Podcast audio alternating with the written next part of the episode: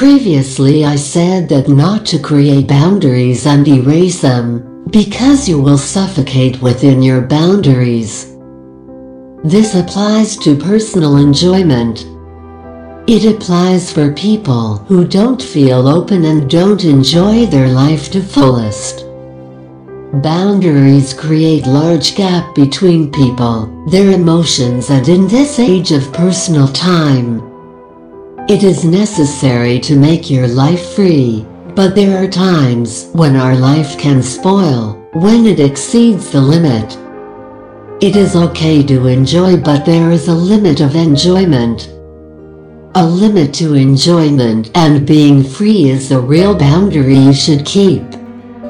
You cannot cheat with someone for your desires to be satisfied. You cannot be so free that you will start disturbing someone else's privacy. A limit is known as boundary.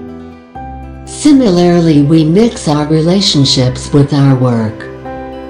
You might have seen that your dad gets his office work at home and doesn't give time to family.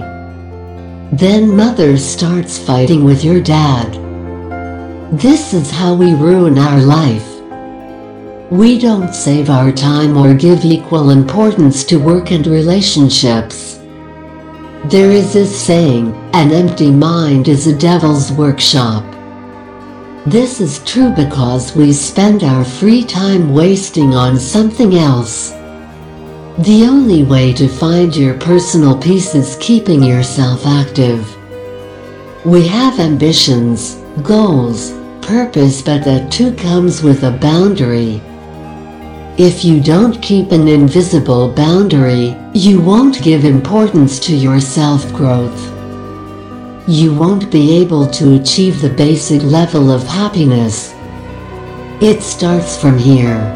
It starts from your family, your dreams, your work and most importantly it starts from you. So don't keep your time moving, work and save your personal time.